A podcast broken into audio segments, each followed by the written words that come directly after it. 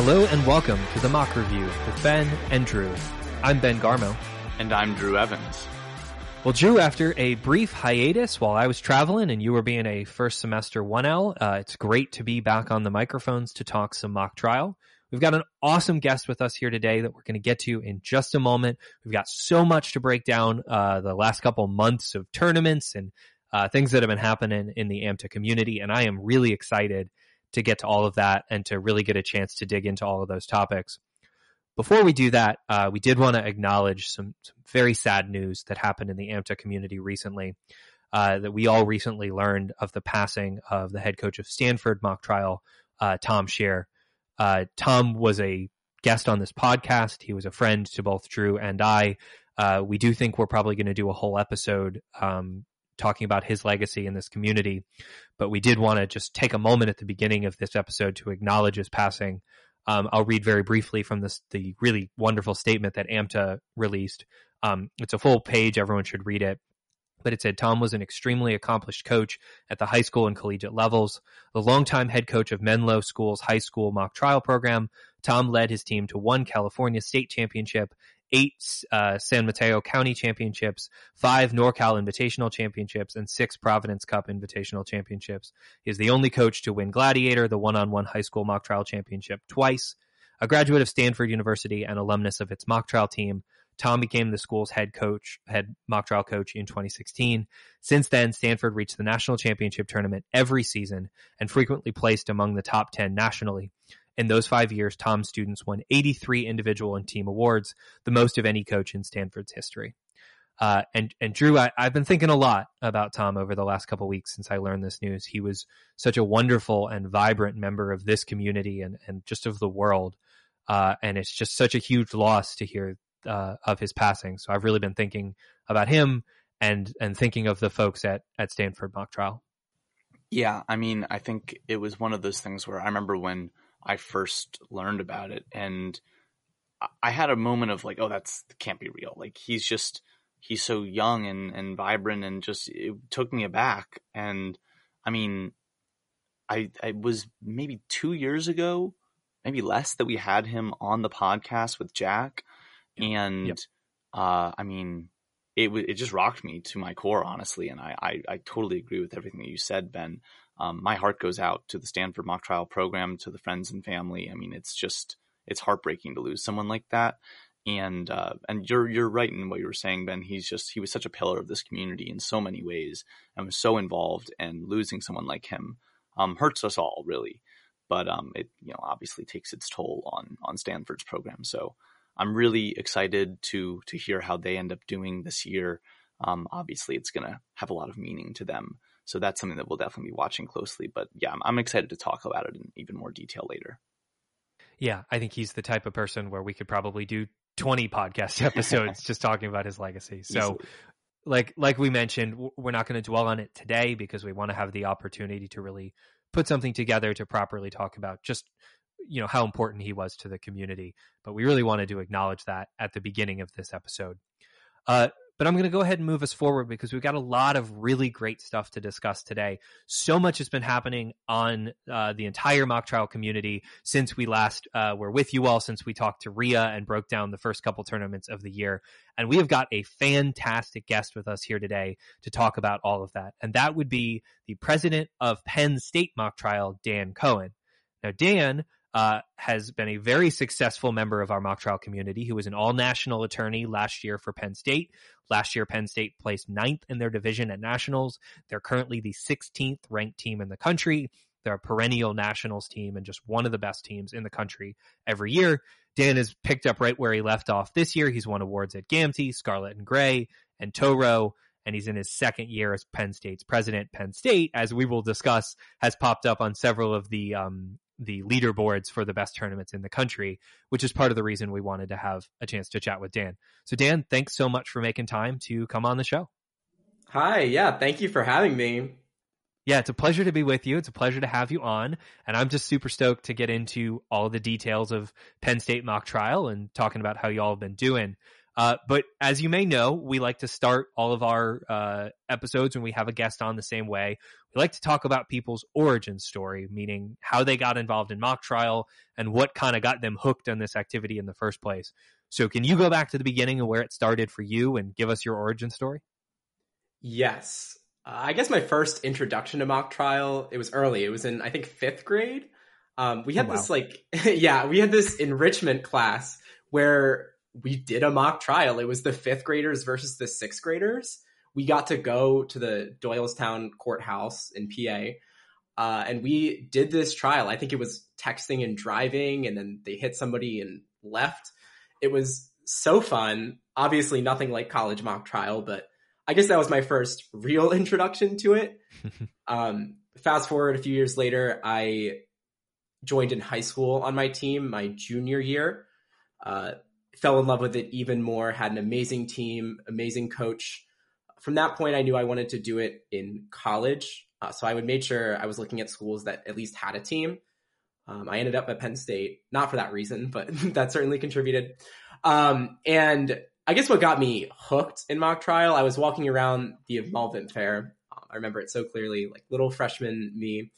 Uh, I was walking around and I'm passing this booth, and this guy just thrusts this giant trophy in my hands and he asks, "Do you like to win?"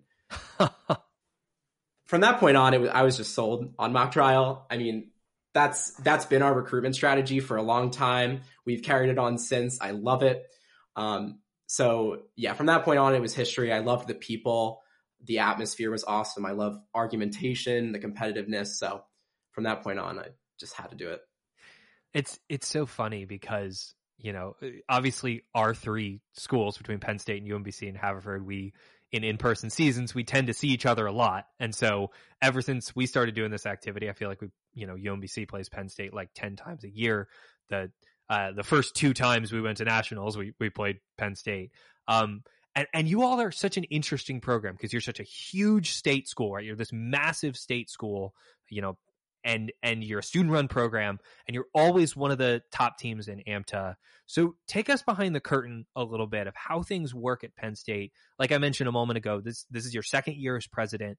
Uh, so you, you've been very involved in the leadership for a little while now. So just give us a sense of how your program works and, and what you think leads to so much success.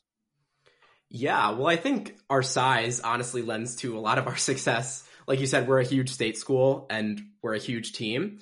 We start out with a lot of tryouts. And in the very beginning of the year, we start out with six unstacked teams who we all compete against each other in a tournament. And then we all go out to an invitational. And from there, we whittle down to five teams uh, still in the first semester. And then we end up with four or five in the stacked season in the second semester. So the size is definitely a plus. We get to see so many different tournaments. We, especially this year, I guess, got to run so much different material with different theories, seeing how everything plays out. And that is really advantageous down the road because if we see something at regionals, we're usually not surprised by it.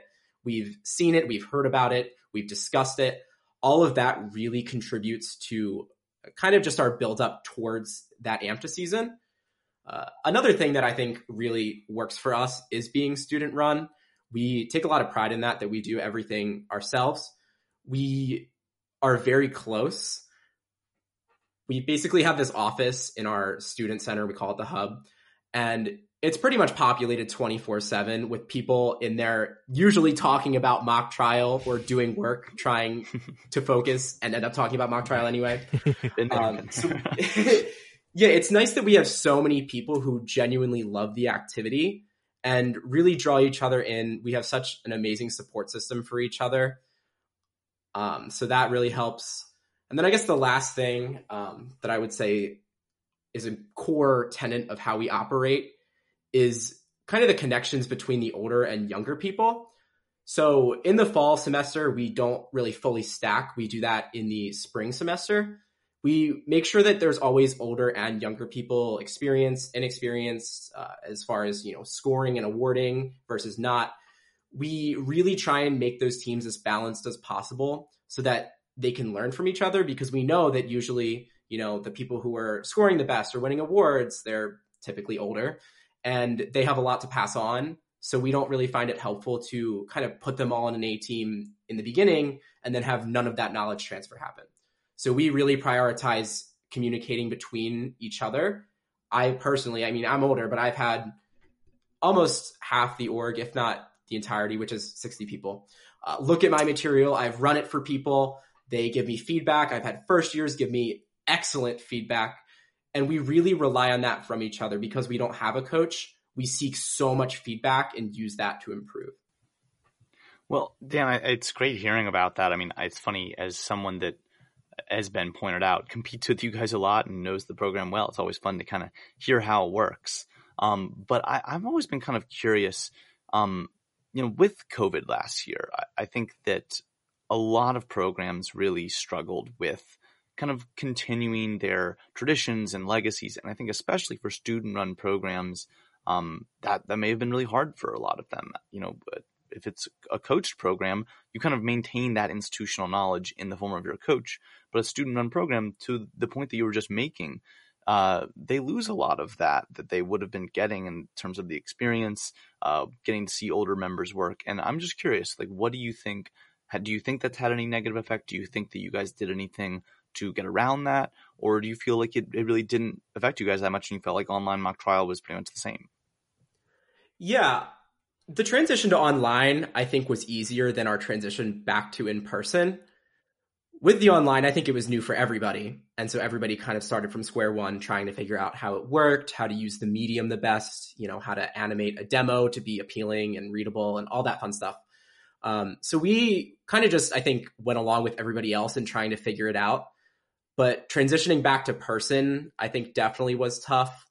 We had, um, I think we only have two members now who are left who competed a full year our freshman year. So two seniors. Um, and we definitely had in the beginning a knowledge gap in terms of how in person mock trial works, where you stand, how you impeach a witness with a physical paper. so that was definitely tough. But like I said, we've had some amazing competitors really step up working overtime to help get everybody caught up to speed.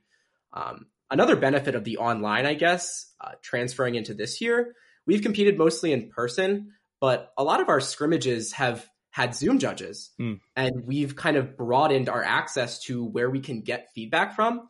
And so we've had a ton of alumni. Um, we've had Grant Keener; he's given us amazing feedback via Zoom, where we do a scrimmage in person, but they're on the camera and we just project their face on the screen. So we've definitely had to kind of dig a little bit deeper in who we're getting feedback from to try and get that push back into person because it was really tough teaching the people who were first years last year learning mock trial via Zoom and now having to do it for their first time in person. No, that makes a lot of sense. Well, I, I it's funny that you say that you were worried about that transition. I, I think as we get into these results, I think many of our listeners may think you made that transition pretty well, considering how well you guys have done. Um, but I'm going to try to go through some results here, and I'm going to try to keep it uh, in mostly chronological order of when they've happened. Um, so this is again just kind of reviewing some of the fall results that we've had so far this year.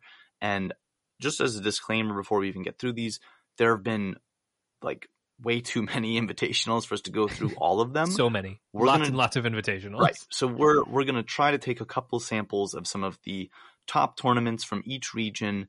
Um, again, if we didn't mention a tournament that your team did well at, it's not that we don't think you're good. It's not that we don't think it's worthy of being discussed. It's just there are too many. So with that in mind, uh, the first one we wanted to mention is the Mumbo Jumbo Invitational hosted by Tufts.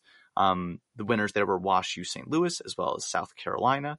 Um, I'm Ben. You guys were at Mumbo, right? Or am I wrong? Yeah, we we had two teams okay. there. You guys were at Mumbo. Um, so what I'm going to try to do here is like you know when when there's uh, when one of the two of you had a team there, I'll kind of quickly go to you and we'll we'll hear about what you guys thought of it.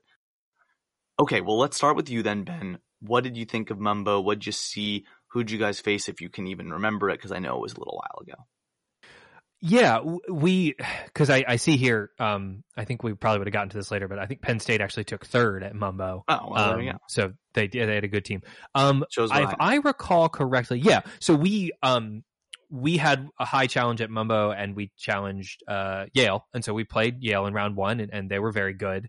Um, and this was a an unstacked team that I sent to Mumbo. So I think I'm looking here. Yeah, we played Harvard. Um, we played Yale, played Northwestern. So we saw a lot of really good teams. Um, I'm definitely not surprised at all to see the two teams that were at the top. Um, you know, South Carolina is very, very good. WashU is always very good. Uh, Yale and Tufts rounded out the uh, the top teams. So I don't have a ton of thoughts from Mumbo just because it was a little while ago. Uh, I will say, you know, sort of Yale star and Harvard star. We saw Sarah Campbell from Yale, Travis Harper from Harvard. Um, they're both very good. I actually got a chance to judge Harvard recently and was pretty impressed by them. I was impressed both by Travis and also by Audrey Vanderslice. Um, thought they were pretty solid. So I think Mumbo, even though it was a little bit earlier into the fall season compared to some of the other tournaments we're going to talk to, like these teams you see here, the South Carolina, Penn State, Yale, Tufts, Wash U, not surprised at all to see those teams at the top of the field right now. Yeah, I think a lot of that makes sense. Uh, well, Dan, uh, obviously third was not enough to be on my radar because, uh, but I will ask you from what you heard from that team, any any interesting tidbits you got? Yeah, um, we actually also played Harvard and Yale, uh, and I think they also had Cornell, and I am blanking on the fourth. But I guess the main takeaway that I got from that tournament, and a theme I've been noticing across the board, is that team came back and was talking so much about how nice the other teams were. And I've honestly noticed that at my invitationals too. I think people are so glad to be back in person that I've seen a more friendly vibe than I have in the past. Um, they team that came back, they just said that the, the teams were so nice. Uh, when there was an issue with the judge, they both went to tab and kind of supported each other, and that made me really happy to hear about. Um, in terms of competitiveness, they said they were amazing, but I honestly took away from that the most that you know in-person mock trial is back, and we are all happy to be there. Yeah, I'll jump in really quick. That I mean, that's such a great observation, and I've noticed the exact same thing. I think people are just glad to be back at these tournaments, glad to not be sitting in front of their computers, and I think that people are like, I don't think it's a conscious effort. I don't think everybody's like, we're going to be nicer this year. It's just that people are just happy to be seeing each other, happy to be all in the same room, happy to be traveling. And I definitely have noticed that same thing about just sort of an increase in positivity across the board. I think that that's so great to hear. I mean, obviously, someone that hasn't been to a lot of in-person tournaments, uh, you know, in any capacity, um, that's awesome to hear. I mean, that's so much of what we talk about is what you know the whole point of this is is to you know, be nice to each other, and it's a fun activity that we're all just college kids that are spending way too much time doing this activity and hearing that type of positivity is just amazing to hear and it's a good lesson to everyone that you know that that should be your goal if you're if you're a team that isn't being nice to other people, think long and hard about why you're doing that. But in the interest of time, uh, let's go ahead and continue on. We don't want to linger too long in any area, and we'll be back to the Boston area a little bit later. So, um, moving down south to the Tobacco Road tournament hosted by Duke. Um, our top two teams there were Florida State as well as Georgia Tech. I'm sure it surprises a lot of people to hear those two names uh, for a Southern tournament. Um, Ben, obviously you guys were at Toro, so I'll go back to you. Um, what'd you think of it? Great tournament. Um, I've said on this podcast before that Toro is consistently one of my absolute favorite invitationals every year. Uh, and so I, you know, we had a really awesome experience there. Uh, I was just sort of glancing at the tab summary because we had two teams there and, um, they were both unstacked and one of our unstacked teams, uh, played UVA in round one. We had a really good split with them. Uh, and then we played Duke. Uh, I'm trying to see here, uh, South Carolina. Like we played a lot of the teams that that did well there. Um, I see here. This is another tournament where Penn State finished third uh, and had some success. So I think with Toro, you know, what was interesting, right, is it was with Toro and Mumbo. I think back on those now because those were obviously now over a month ago. Um, it is remarkable how much I feel like the case developed from those tournaments to GAMTI and Boston Tea Party, which we'll get to later. And so I think at I noticed this really at Mumbo and then also at Toro. A lot of teams were just figuring stuff out. You know, they were just like, you know, there were there were just little mistakes that were made here and there, little things that probably had been taught but hadn't sunk in yet. And I was definitely noticing a lot of that, just trying to figure out how these in person tournaments run and how this works and, and what we're all doing. But I, I every year I say to the Toro folks, please never stop inviting us because it is consistently one of my favorite tournaments, and I am definitely not surprised, in particular, to see Florida State at the top of this list. I think they are another team that is experienced, coming off of a very successful season, have some very very talented people. Uh, and and really could make some noise this year as we kind of flag teams as we go along that we think could make some noise. I certainly think that Florida State's got to be in that sort of top 15 list of teams that you keep an eye on. Makes a lot of sense. Well, uh, Dan, I believe this was you that was at that tournament. Uh, correct me if Yes. I'm wrong. Perfect. Well, considering you got an award there, I would hope. Um, One would so think. that would be a little concerning, right? So, Dan, tell me about it from your guys' end. Obviously, you guys got third, six and two record, very, very impressive. What'd you think of it? Yeah, first of all, I want to second what Ben said. It is a fantastic tournament. Also, one of my favorite tournaments of the year. From how it's run, the Durham Courthouse is gorgeous, and just nothing negative to say about that tournament. Um, also, agree. It did seem like people were figuring things out. Uh, we were figuring things out, so that makes sense. One of my main takeaways from that, we actually got to verse uh, Georgia Tech, who was second place, and they really blew me away. They were phenomenal. Um, they had across the board incredibly strong attorneys, fun, engaging, interesting witnesses with cool demos. Uh, as far as my competitions in this semester, they were definitely a highlight for me. Georgia Tech, I think, for me as a team to watch, they they were really awesome. Well, I think that it is, you know, a lot of the the usual suspects, for lack of a better phrase, that we're seeing doing really well at both of these two tournaments. Um, I want to now take our attention and kind of shift it out west. Um, we're going to go ahead and look at the Average American Mock Trial Invitational, hosted by Cal Berkeley. Um, obviously, with this being a West Coast tournament, um, I think that we can all three agree that we have a little bit less perspective on it. And to all of those of you that are our listeners on the West Coast that are just frustrated that we don't know more, I I am sorry that we don't. Uh, that we they, we are a couple East Coasters and we we do our best to stay balanced. But um, taking the top two spots here was UCLA. Um, I'm sure that shocks a lot of people. UC Berkeley took third, and then um, as we mentioned um, this program earlier, Stanford managed to get fourth and fifth. So top three, top five spots taken by three programs um, that I think a lot of you probably could have guessed. But um, it seems like just kind of the, the same teams that usually are really, really good over there are still really, really good. Um, and I just, I will briefly say on this, um, without, you know, having seen any of them go, I really feel like after this last year when we had the geographically kind of diverse uh, regionals and orcs and we saw kind of an overrepresentation of the West Coast programs, I really feel a little bit more for a lot of the kind of the other top UC schools and other just really solid programs that are out there that kind of are always kind of getting left to the wayside because they go to an orcs with UCLA, UC Berkeley, and Stanford, and all the other fantastic UC San Diego. You, you know, there are just so many good programs over there at this point, and there's just not enough spots in one orcs. So I, I certainly feel for them. But uh, if either of the two of you have taken a chance at, to look at this tab summary, anything else you wanted to mention before we move on? I'll just jump in briefly. I haven't seen any of these teams this year, but I mean, these are all, I was just looking at the power rankings. They're top 26 teams because UCLA is sixth right now, Stanford is 10th, and Berkeley is 26th.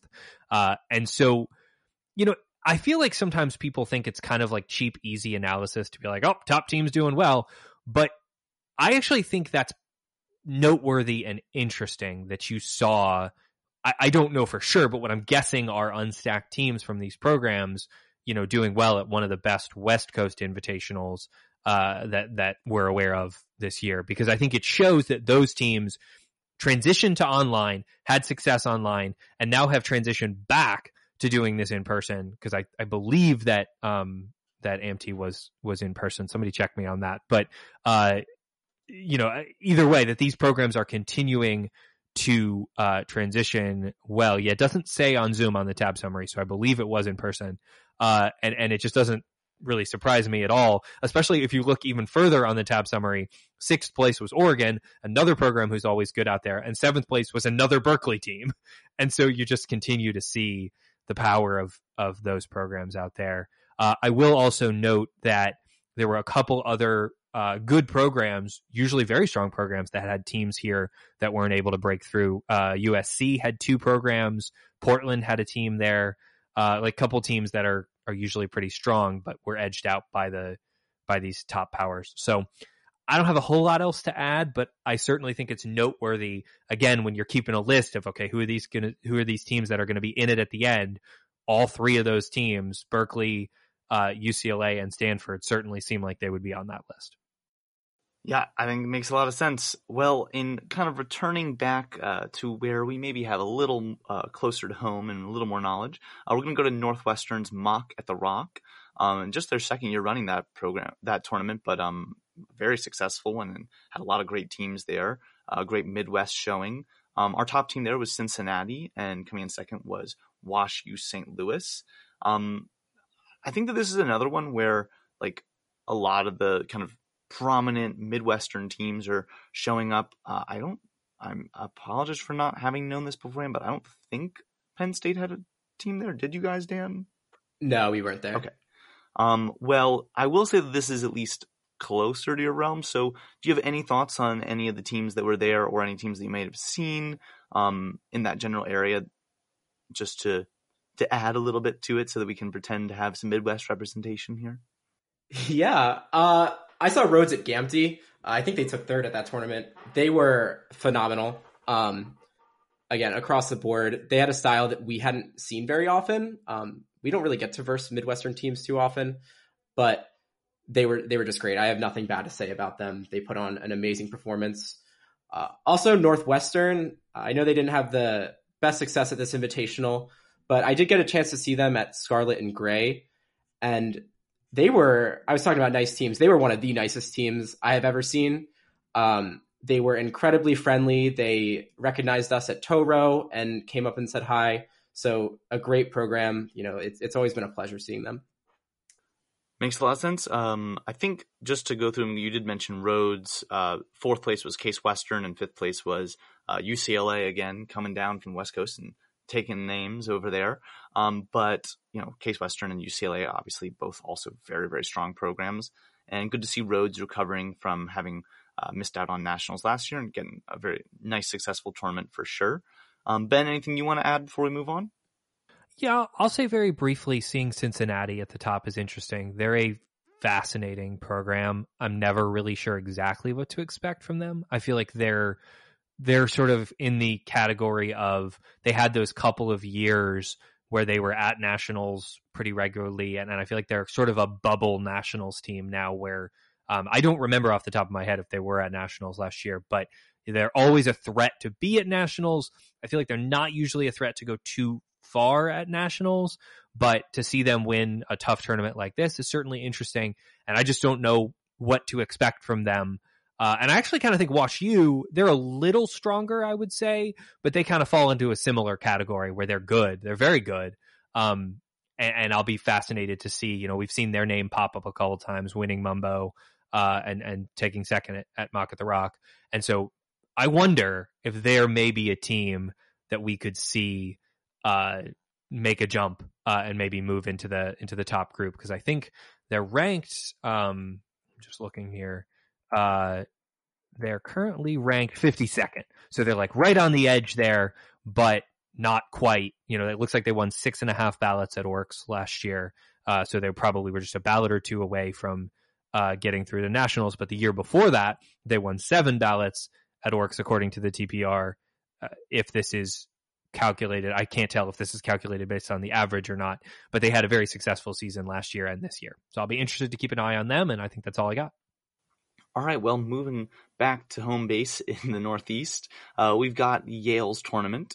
Um, and this, uh, obviously, Yale's been hosting this tournament for a little while, but they had uh, Maryland College Park coming in first. And we do need to specify that because they are not uh, the, the Maryland team that we often see coming in top anymore. Um, Cornell came in second, though.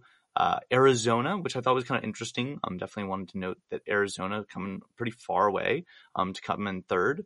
And then we had Lafayette in fourth, and then BU in fifth. Um, okay, so I know, Dan, that there was a Penn State team here. I don't believe this was your team, but you can correct me if I'm wrong there. Yeah, that was not my team. Not your team. Okay. Do you know anything about the team that was there and how they did and what they thought of Yale's tournament? Um, yeah, we have a great history going to Yale. We've always enjoyed that tournament. Uh, our team didn't have the most success, but they did versus Maryland, uh, and I think it's really impressive how they performed. I mean, first place, especially with this being online. Uh, I think Maryland's shown that this year that they can be successful regardless of the format, which especially with uncertainty uh, looking forward, I think that's a very strong sign for them, and you know that's definitely a standout to watch. You know, I, I wanted to mention, um, just because your team faced them, and I, I don't know, I'm this was not prepared beforehand. So, Dan, if you have no perspective on this, please do not, you know, feel free to say that you you don't know. But um, your team faced Howard, and I'm always just curious to hear about Howard because they're such a nice and fun program. I adore them, and they were actually at Black Squirrel, which was um, a weekend or two ago that we kind of gla- glanced over. Um, but I know that they were there and they weren't as successful as I kind of was expecting Howard to be with just how strong they were. I know they managed to take both in that round against Penn State, and I was wondering if you had any thoughts or, or knew anything about them. And again, I, this wasn't prepared beforehand, so let me know if, if you know if you have no perspective on it or didn't hear anything about it. Feel free to say so. Yeah, no worries. I actually watched that round. Oh well, then perfect. Uh, then it was planned. I knew it. Yeah, I'm not sure if they were stacked. Um, I thought they had some amazing, amazing competitors. Uh, I actually recognized one of them from two years ago. I think his name was uh, Jada Peets, I want to say. Um, but they, they were just great. I mean, they, they play a really interesting style. They tend to be, in my eyes, a little bit more entertaining. Mm-hmm. Um, and they definitely play up the flash of mock trial. Oh, yeah. So it, it was a great round. I think they definitely deserve those ballots. Well, Ben, I know you guys didn't have anyone uh, at Yale's tournament, but these are a lot of teams that you often see. Um, any thoughts you wanted to add before we move on? Yeah, I will echo the thoughts about our friends. Uh, you know, a couple miles down I ninety five. Uh, they are very good. It has been very cool to see Maryland climb back into the top ranks of mock trial programs where they absolutely belong.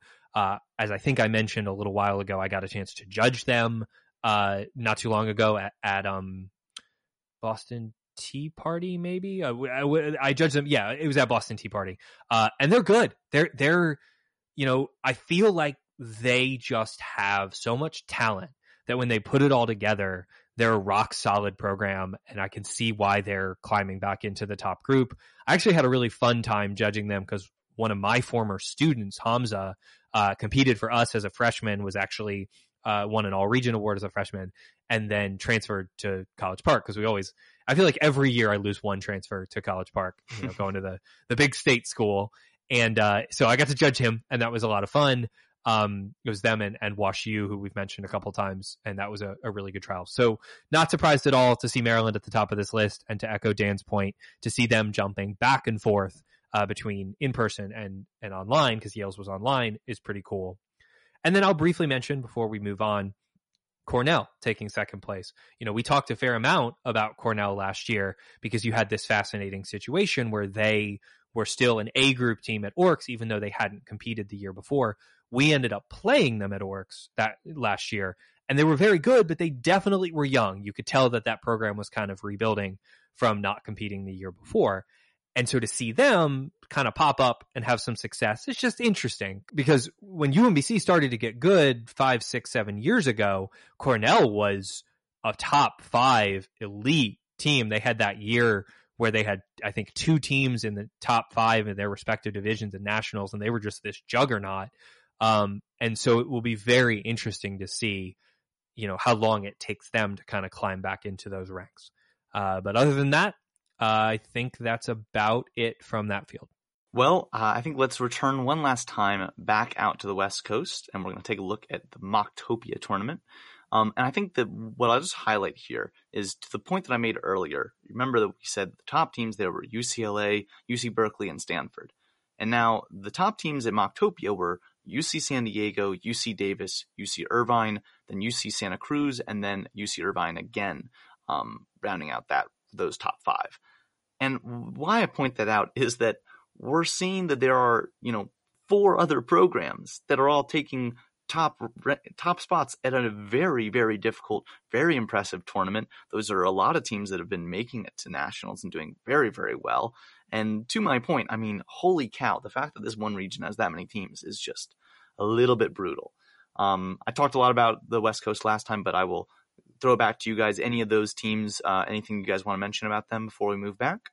Yeah, I'll say this really quick. It's so funny you say that, Drew, because you know I'm look I'm looking at TPR here, right? So we mentioned the those other three teams, none of whom I believe were at this tournament, and then you go just a couple spots down, and you have Irvine at 29 and UC San Diego at they're okay. They're tied. They're tied for 29th currently in TPR. Um, UC Santa Cruz is a little lower. They're down in the 130s. Um, and I think Davis is, uh, or wait, no, Davis.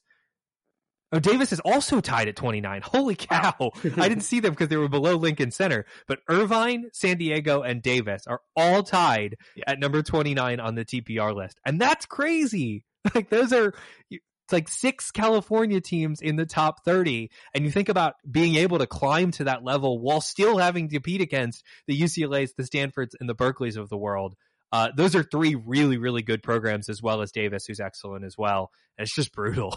But like what this means, by the way, is that a team like UC Santa Cruz, who who again got fourth in Mocktopia, and I'll I'll quickly mention they got second at Black Squirrel. This is a strong, strong team. Like they are very, very good.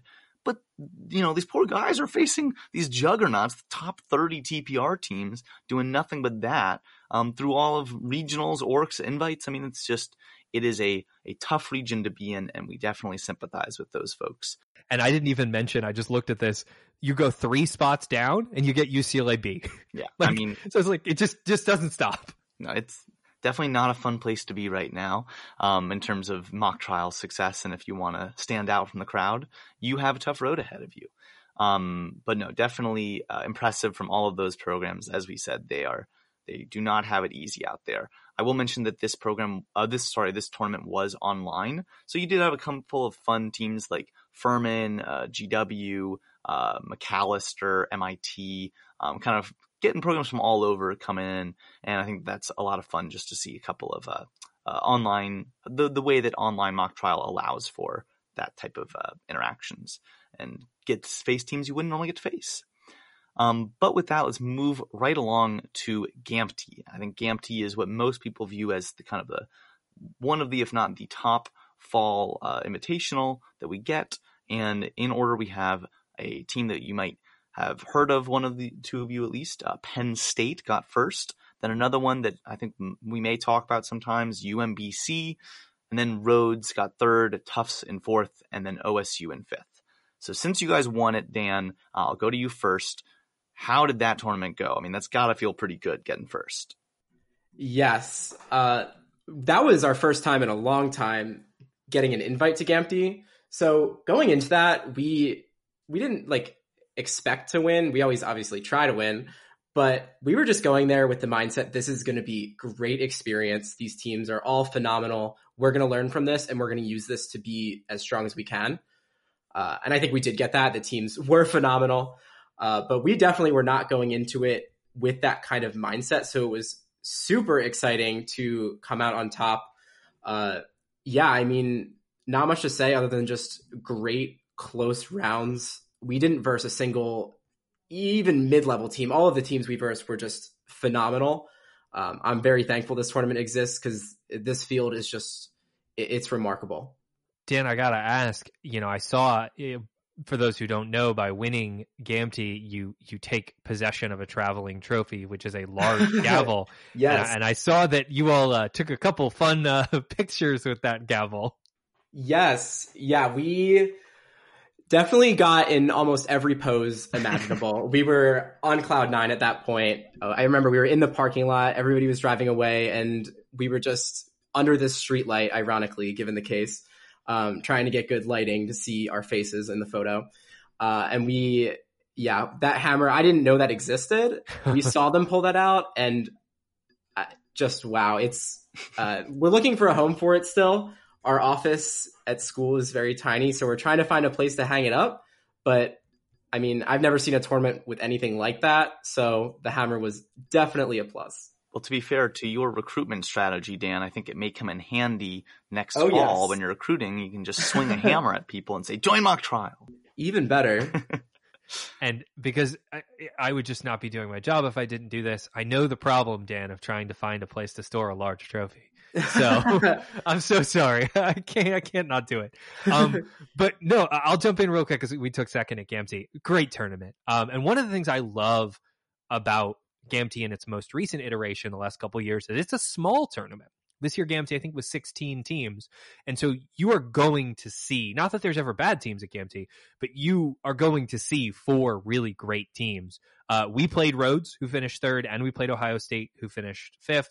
Both were excellent. We also played Miami. Um, and I'm just blanking off the top of my head who the fourth team we played was, but it was just a blast to be able to be at GAMT. I do wish we'd gotten our shot at you guys, Dan. We were hoping that maybe, you know, we would, but we were side constrained against each other in round four, but you know, that's all right. I mean, you guys were a deserving winner and, and, and it was really exciting to see. So I, I will say, given that, you know, GAMT's place in the community is kind of fascinating right now because with the downtown gone for a couple years now, honestly, I'm not sure how many of our listeners even know what the downtown is anymore.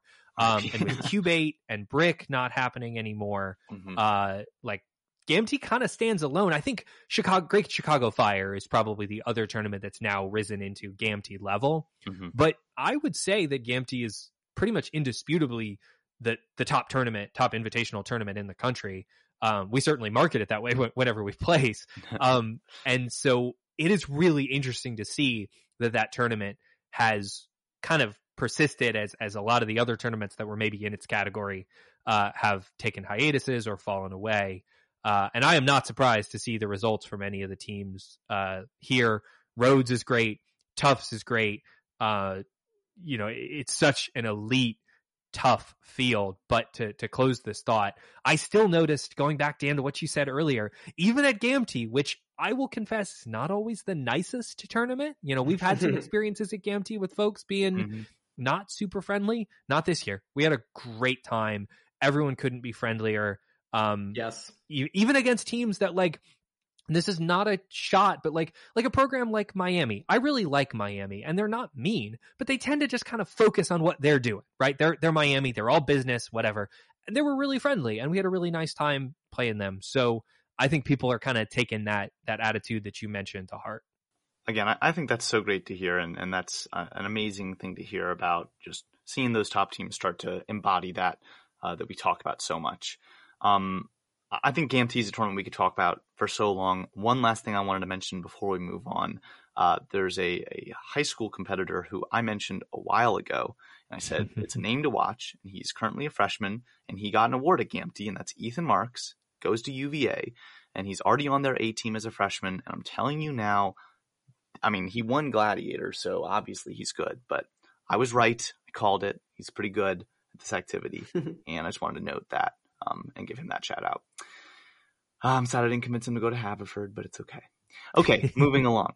Um, so the next tournament we want to talk about, and this was kind of a the, the last tournament of the you know this winter, fall, whatever invitational cycle, um, kind of thrown together as a, a fun final tournament was the Boston Tea Party, hosted jointly by Tufts and Harvard. Promise we'd get back to the Boston area, and here we're doing it. Um, so at the Boston Tea Party, in first place we had Tufts mock trial, followed, followed closely behind by UMBC, then Harvard, then Tufts again, and then finally Maryland College Park. Um, you know, this was obviously the, kind of again the the latest tournament that we've had, the most recent one. So Ben, um, considering you guys again got second there as well, I'll quickly just go to you, kind of your thoughts just coming out of that uh, relatively recently. Yeah, it was a lot of fun. This was a, you know, I think Bennett said at closings this was supposed to be a scrimmage, um, and then it turned into a 12 team tournament. So it's definitely on the smaller side, but it was a really, really deep and dynamic field. We had just four fantastic rounds. Uh, you said, you know, we took second place close behind. It's not quite right. Tufts went oh and or Tufts went eight and zero, and then we were second, winning a CS tiebreak at five and three. Um, they were fantastic. We played them. Uh, I think it was round two. We were both two and zero when we played them, and they swept us. Uh, and that was just a blast. I, I will say, um, not to tip cards or anything like that, but there were some extended objection battles in that round between Bennett Dembski and Thomas Azari. Uh, and I wouldn't be stunned if that's not the last time the two of them go head to head, whether in a AMTA round or maybe a trial by combat round, uh, if if that ends up being the case. But it was fun. They they both, you know, we've obviously had Bennett on the show before. Thomas is one of my students, and I feel like they're two of the biggest personalities Mhm. in mock trial right now. And at one point, I think Thomas would be okay with me sharing this, but they're arguing an objection, and Thomas just called Bennett Bennett. he says, Good "Well, luck. Bennett said," and then he stops, and everybody laughs. Um, and it was just one of those really human moments where Kate Hayner Slattery was one of our judges, and everybody just laughed. And then Thomas was like, "I'm going to try that again," and it was just, it was, it was such a joyful, funny moment in a really, really tough, intense round. Um, and so it was just a great tournament. Uh, Tufts and Harvard did an awesome job. That's the tournament where I got a chance to judge a couple of rounds, got a chance to see some really good teams. So I'm super stoked to see what all of those teams are going to do in the spring. And look, you know, last year, I think at one point you asked, I was asked to predict who I thought might win things, and, and uh, my predictions didn't exactly come true. So I don't want to jinx this team, but I mean, Tufts has got to be up there. You know, they, we we talk about them a lot, so I won't belabor the point, but they're just really, really good. I'm sure Bennett is is you know he and, and their fellow seniors are really driven to do well this year, and I was very impressed uh, by everything that they did at that tournament. Well, I will turn it over to you, Dan. Uh, I know that you weren't there, but again, you had a team there, um, and, as you pointed out earlier, and have been able to talk a little bit. Um, there's clearly, you know, you guys chat about it and talk about how it went. So, can you tell us anything about what Penn State's experience was like there? Yes, uh, this was not our best tournament, um, but we definitely learned a lot.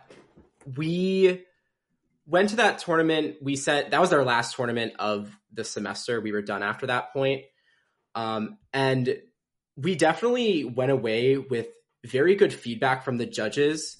Um, from what I've heard, they used a lot of very, very successful alumni from Tufts. I mean, we do the same thing for our tournaments. Um, and we got really unique feedback that we we thought was a little bit consistent with across the judges as to what they were expecting for good mock trial. And I'm really happy that we got that feedback. I have noticed through the years that I'm of the belief that there is a geographic difference in preferences of style and how mock trial is done. And we definitely learned a lot in terms of how the style is with that region and what those judges were expecting. Um, as far as the teams went, yeah, uh, from what I've heard, UMBC was phenomenal. We went up against you guys first round. I was bummed I couldn't be there to see it, but all of the teams that we hit apparently were were amazing. Uh, again, nothing bad to take from there. One last thing I want to mention: we didn't get a chance to verse Tufts A team. Uh, we did see their B team, and I just want to shout them out. I've versed them a few times over the years, and Ben, like you were saying, every time we go against them, it's just fun. They they're just fun to go against. I, I feel like they never try to pull a cheap shot. They're just good at what they do, and they try to do the best. And it's looking like they are one of the best at this point. They they're ju- they're just great. I again, I feel it sound like a broken record, but awesome, awesome team and great people. Well, that's what we do for a living that makes us no money. So we sound like broken Yeah, all the time. You do this for a living? what are you not telling me? Well, I had to say the phrase, but then I was Yeah. like, ah, we don't really make any Let money. me, so- Drew, let me jump in real fast with one Go other ahead. quick thought, and then we Do should it. move on. Which is, it's so funny, Dan, what you're saying about Tufts.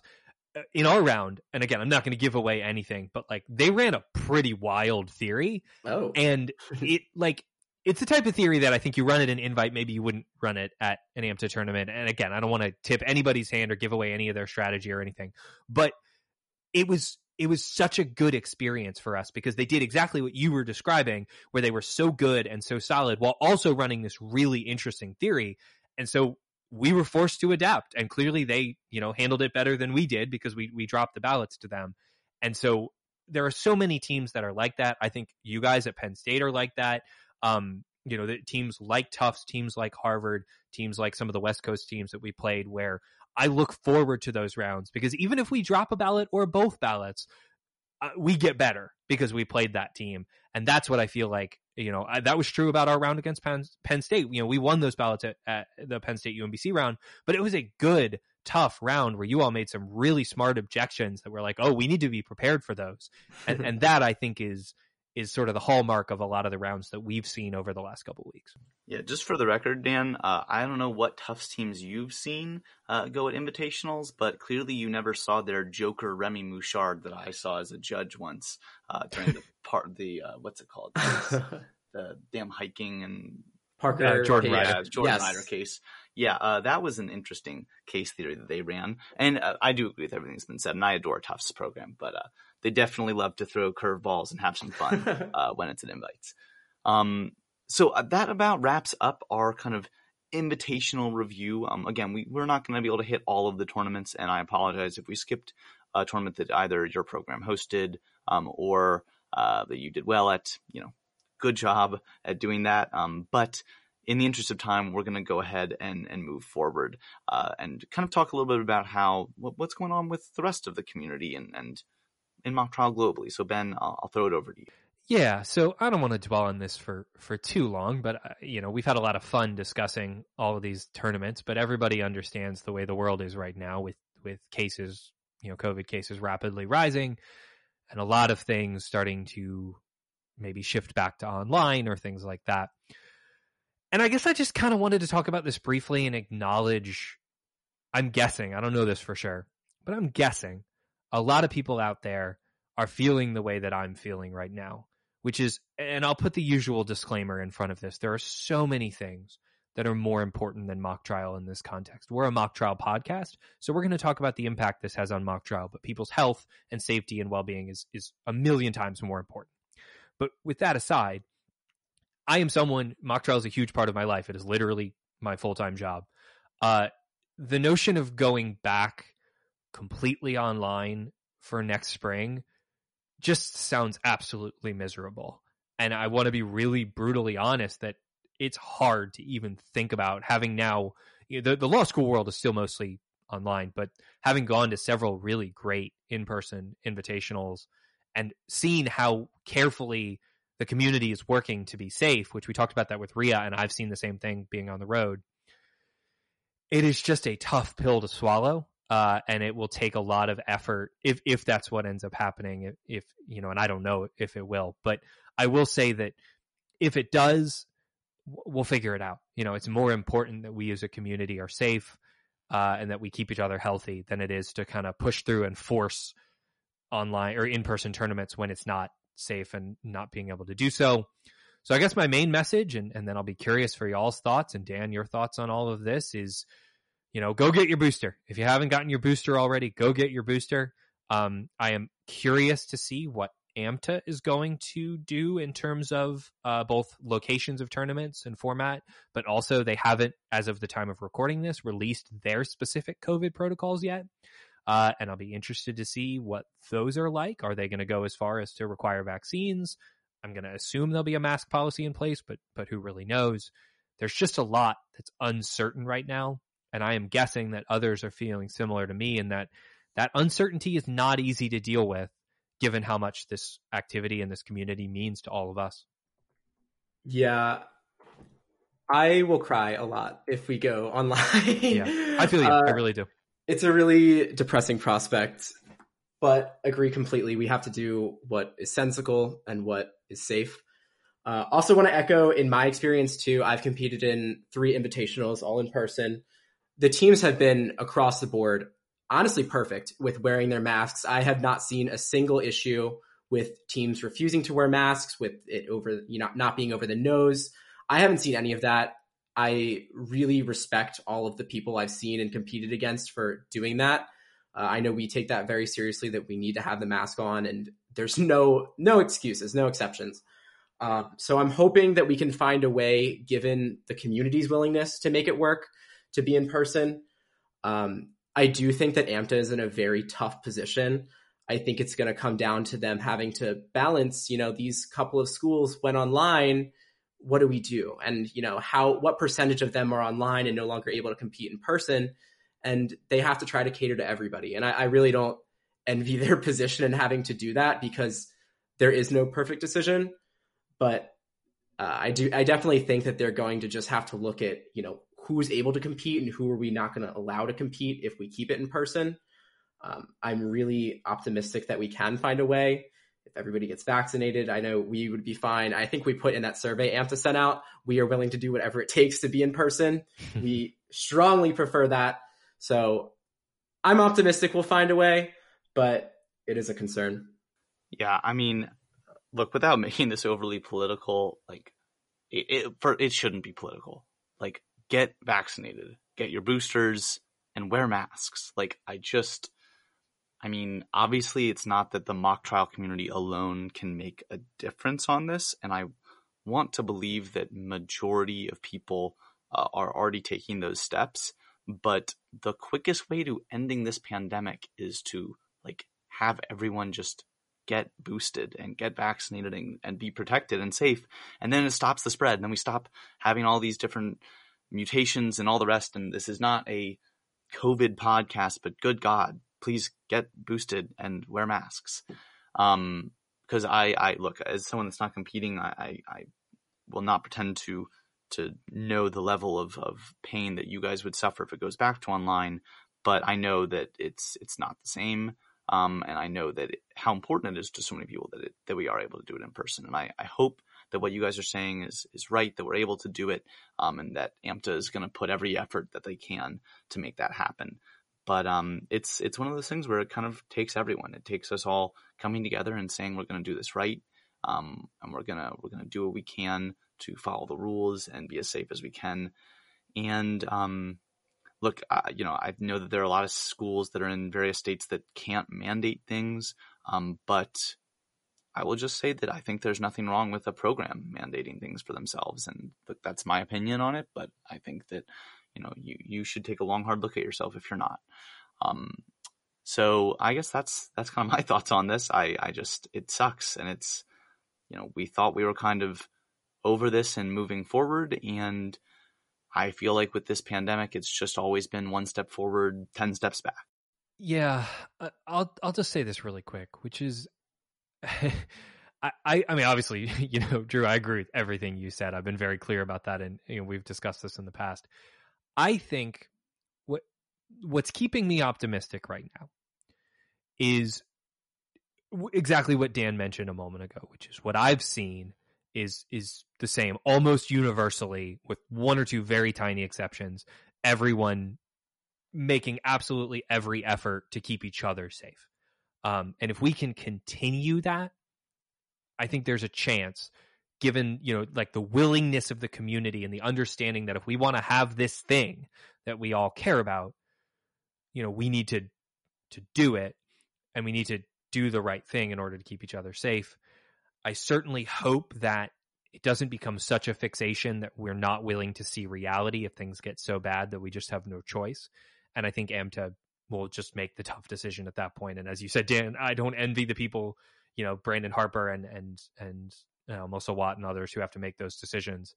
But I do think that they have our best interests at heart, and they're going to do the best they can to make this a successful season. So, I guess the the the primary message that I would send is please those of you who are out there who are listening, who are feeling the way that Dan described, the way that I described, you know, take care of yourselves. This is this is something that matters to people. If you're listening to minute 58 of a mock trial podcast, then like either someone is holding you hostage and forcing you to, or you care about this activity.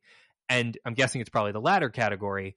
And so you should not feel like this isn't a valid thing. Like this is a valid thing to feel upset about that this is something that might be taken away, this in person activity that we all care about. And it's okay to be upset and be frustrated about that. I know I am. Um, and so take care of yourself, talk to someone about that, acknowledge that that's something that you're feeling. And then we can work together as a community to keep each other safe and to make sure that we're able to have uh, a successful spring season the way that, that we're all hoping for. But I think that's about all the thoughts that I've got on the subject you know, Dan, Drew, anything before we wrap this up? Yeah, I just I hope everybody gets vaccinated. Like like I think Drew was saying, you know, we can end this. I've been win. I got my booster this morning. I've been windmilling my arm during this podcast. um, yeah, there's a way to do it. We just have to do it. Simple as that. I think you guys have covered it. Yeah, I agree. Uh, well, Dan, it was it was awesome to have you on the show. Uh, you know, I really hope that Penn State continues to have the success that you all have been having this fall. Uh, and it was really cool to hear about how you all are doing things. Uh, so I guess I'll I'll wrap us up by saying, you know, thanks for coming on the show and looking forward to just kind of seeing what the spring holds for Penn State. Of course. Again, thank you for having me and good luck to you and your program, I guess, as we move towards AMTA. You're you're coming to State College, right? Oh, that's right. Yeah, we're coming to your neck of the woods. We're yeah. we're looking forward to it. We we actually haven't been up there before, so we're we're super stoked to be up your way. Well, good luck, Dan, and good luck with the the booster. Hope hope it goes over uh, not too painfully for your arm, but uh, glad to hear it, man. Yeah, it was great to have you on, and to everybody listening, it's really great to be back in your feeds. We appreciate your patience as Drew and I both survived our fall semesters. We've got some really interesting content coming your way over the next couple weeks as we both got a little bit more time to kind of work on this stuff and get a few more episodes out. And now that Drew survived first semester 1L, hopefully we'll be able to hop on the mics every so often and keep things going. And to be clear, survived is the correct verbiage there. oh yeah, as a former first semester 1L, I chose that word very specifically, but but uh, thanks everyone for listening. It's just really a pleasure to be with you as always, and we're looking forward to being back on the mics very soon until we do that, until next time, everyone have a fantastic, safe, and wonderful holiday season. A very happy new year. We will see you in 2022. This has been the Mock Review. Ben and Drew.